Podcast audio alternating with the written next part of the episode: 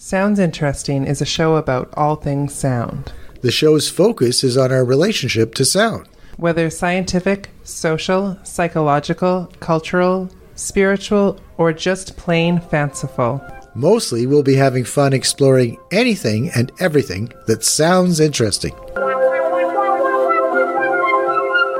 I'm Peter Boisseau. And I'm Shiloh Fagan, and you'll be listening to Sounds Interesting. Hello, and welcome to the first episode of Sounds Interesting. As fate would have it, we're launching on Halloween. This is going to be an episode full of fun, curiosity, and a little bit of silliness. We're diving into sounds of the supernatural. We're talking ghosts, we're talking psychics, and most importantly, we're talking EVPs. So, EVPs are electronic voice phenomena. They're noises found on electronic devices that can sound like specific words or messages. They're not heard at the time of recording by the human ear, but show up on the recording afterwards. In the ghost hunting or ghost busting world, it is believed that these EVPs are spirits speaking to us.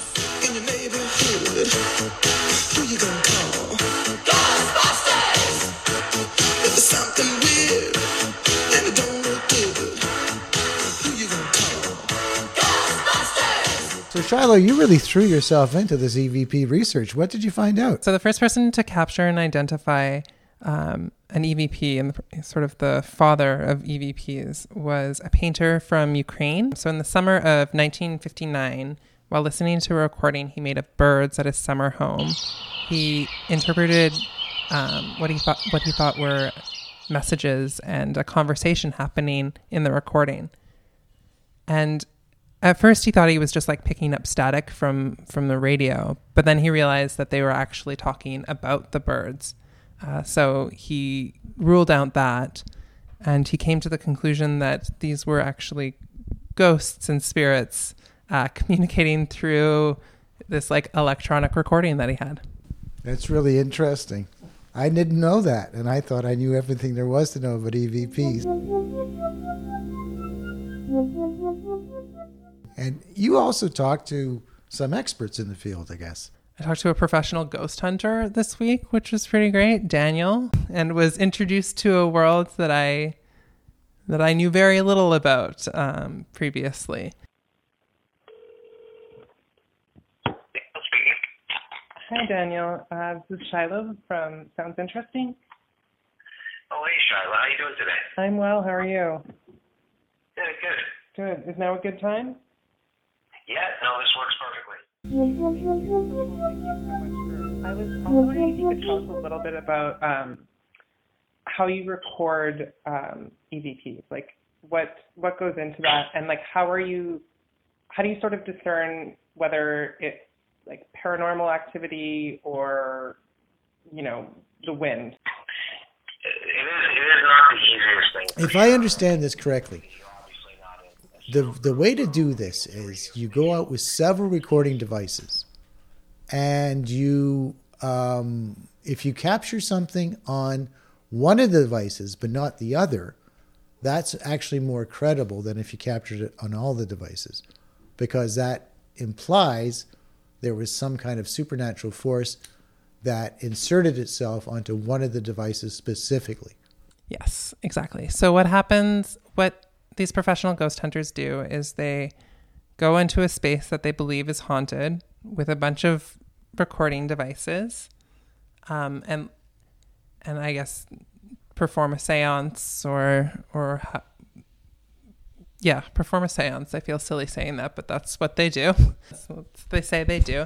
Uh, they perform a séance, and then they keep these recorders recorders going uh, for the length of the time that they're in the in the space, and then afterwards they go through the tape, and if they hear something that sounds like a voice or on one of the recordings, but not on another one of the recordings, that means that means it's believed to be an EVP. Whereas if it was a noise that was made on all of the recordings, that could have just been like someone knocking at the door. Does that make sense? Yeah, it does to me. So, of course, naturally, what we did was take several recording devices off on a ghost walk with a psychic, the U of T campus, to see if we could recreate and capture the same kind of phenomenon, EVPs.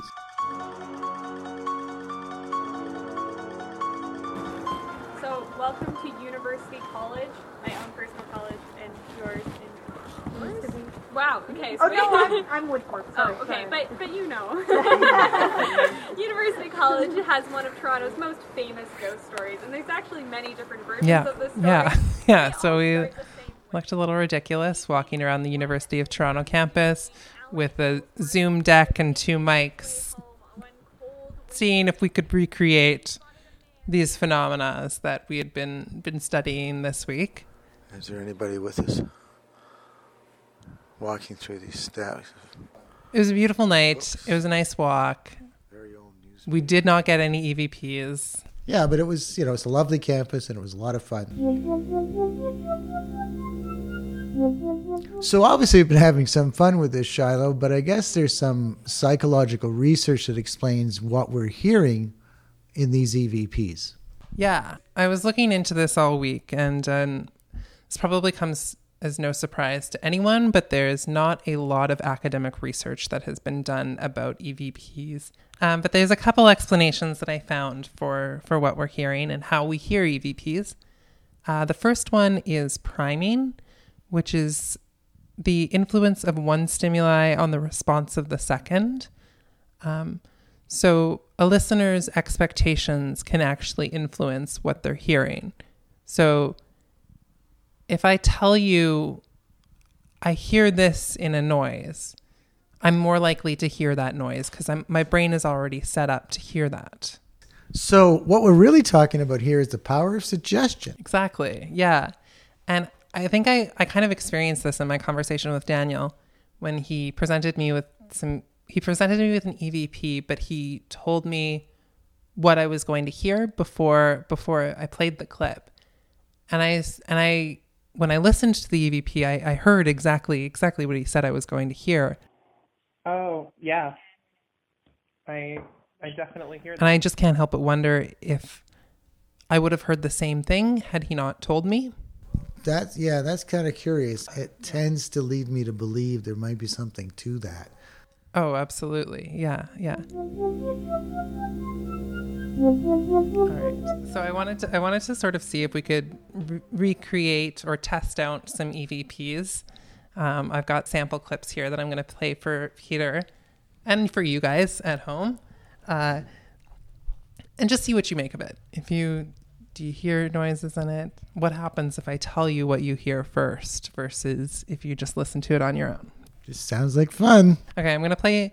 I'm gonna play a clip for you that he played for me, and this is the one when I heard it after he told me what I was going to hear. I fully agreed with him. They're not gonna follow us upstairs. They're like, down, down here.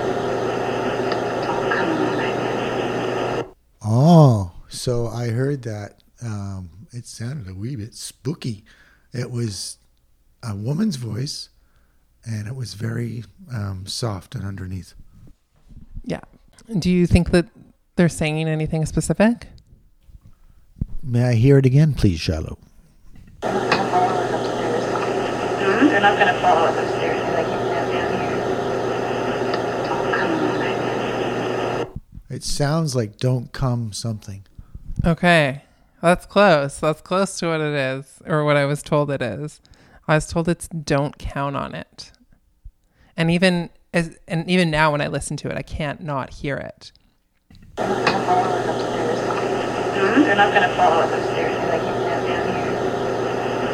Oh, come on, baby. Oh, ah, that's very interesting. So now that you've told me what Yeah. it is, I hear it too, and Yeah. it's really apropos in a sense because it's right after one of the investigators says she's not going to fall down the stairs. Yeah, yeah. So he- kind of menacing. Totally. And when when he told me that, I was he told me before I listened to it, and I was like, "That's exactly what it is." And it's funny because now I can't unhear it, which brings me to another thing that uh, Daniel was sort of talking about with the with EVPs, where he says the thing about them is is once you hear them, you can't unhear them. It's sort of the brain can is like becomes one track once it it thinks that it's heard this EVP or heard this sound or like it's heard a certain message. The problem with EVPs, and this is something I've learned as well, is that the minute you hear something, uh, your your brain is set to that. Once you hear it, you always hear it.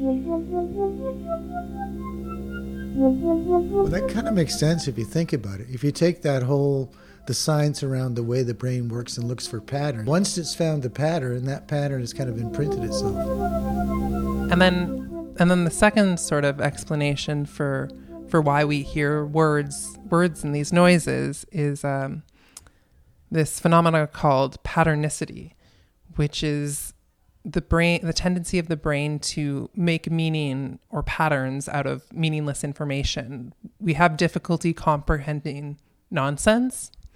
Um, so when we're presented with something that that we can't make sense of, the brain sort of reconfigures it into into something that it can can comprehend. So meaningless noises turn into words in these cases. Well, that's something I definitely have heard of that the brain actually works that way. It looks for patterns, and that's how it processes information.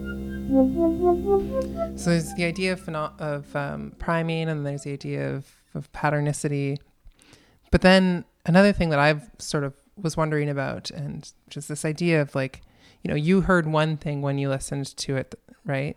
Yeah, I definitely did. And I I heard another thing. So how do you come to conclusions about EVPs, or is it just our brains making different patterns in different ways? Yeah. Right.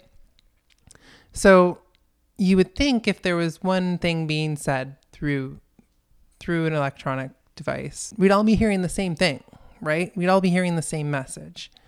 Uh, and so a doctor uh, by the name of Mark Leary in 2013, he conducted an experiment to, to determine to what extent um, people agree on the interpretation of EV- EVPs. So we play a recording of, of an EVP to people and have them write down what they heard in the recorder recording. And whichever interpretation was picked the most often was determined to be the right answer, so to speak. And he calculated how often and to what extent people got the quote right answer. Um, and like, how often do you think? How often do you think people got the right answer? More than no more than fifty percent, I would imagine. Oh, it's way less than that. Way less. Way less than that.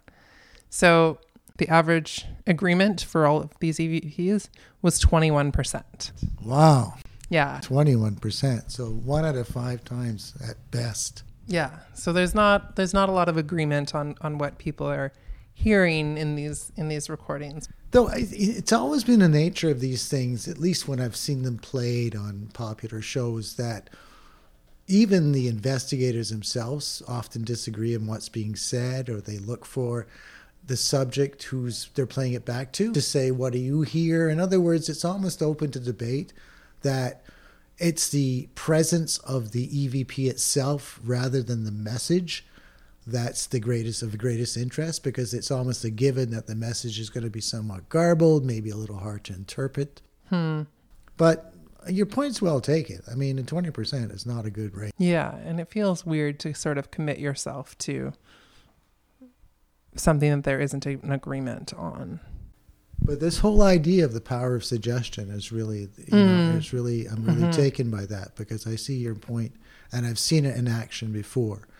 Yeah, and I think that's the biggest the biggest takeaway. It's interesting the ways that our our brain can interpret sound differently depending on the situation and depending on what we're we're looking for in it. You know, we failed in our attempt to get an EVP. Yeah. But being sound obsessed, of course, we had to give it an effort. True. True. Could you, could you leave as an artifact on this tape?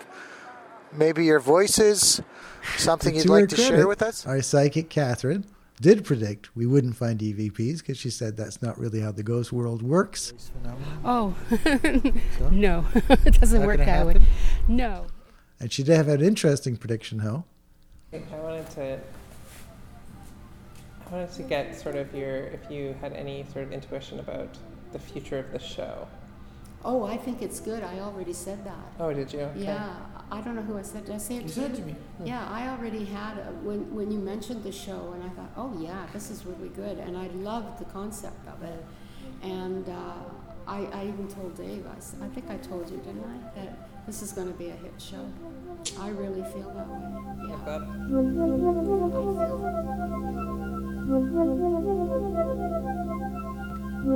play that. So, Pete, what are your sort of big takeaways from from this episode? Well, I started, of course, as you know, a true believer, and I still am a true believer, but I have a healthy respect for the skeptics and the skepticism around this. It is at very best a, a nebulous kind of field, uh, too much confusion about certain things, and as you pointed out, not enough research, not enough kind of solid foundation to it. So it really does come down to a matter of faith. Interesting. So I started off the week as sort of a cynical non-believer. Um, but I think I think sort of like diving into this world and speaking to the people that are doing it, it, it in, in no way has convinced me that that this is true. But it has sort of made me feel less antagonistic towards it, I guess. I'm now sort of like looking at this sort of paranormal world as uh, in a similar way to that I do is is religion in that like it's not quite for me but if somebody finds comfort in that and somebody finds community in that and they're not harming anyone and they're having fun more power to you Amen to that. And if you're out there for Halloween, enjoy yourself, but be safe. And we'll see you next time, or hear you next time on Sounds Interesting. I know you hate those things, Shiloh.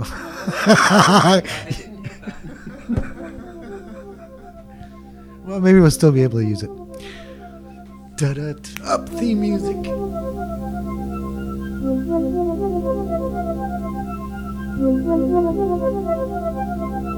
So you got a couple people to thank this week. Uh, first of all, Daniel from Ghost Walks. and Catherine Starkman and her partner David, who were just delightful and gracious on our ghost walk. Absolutely. And as always, playdate for the theme music.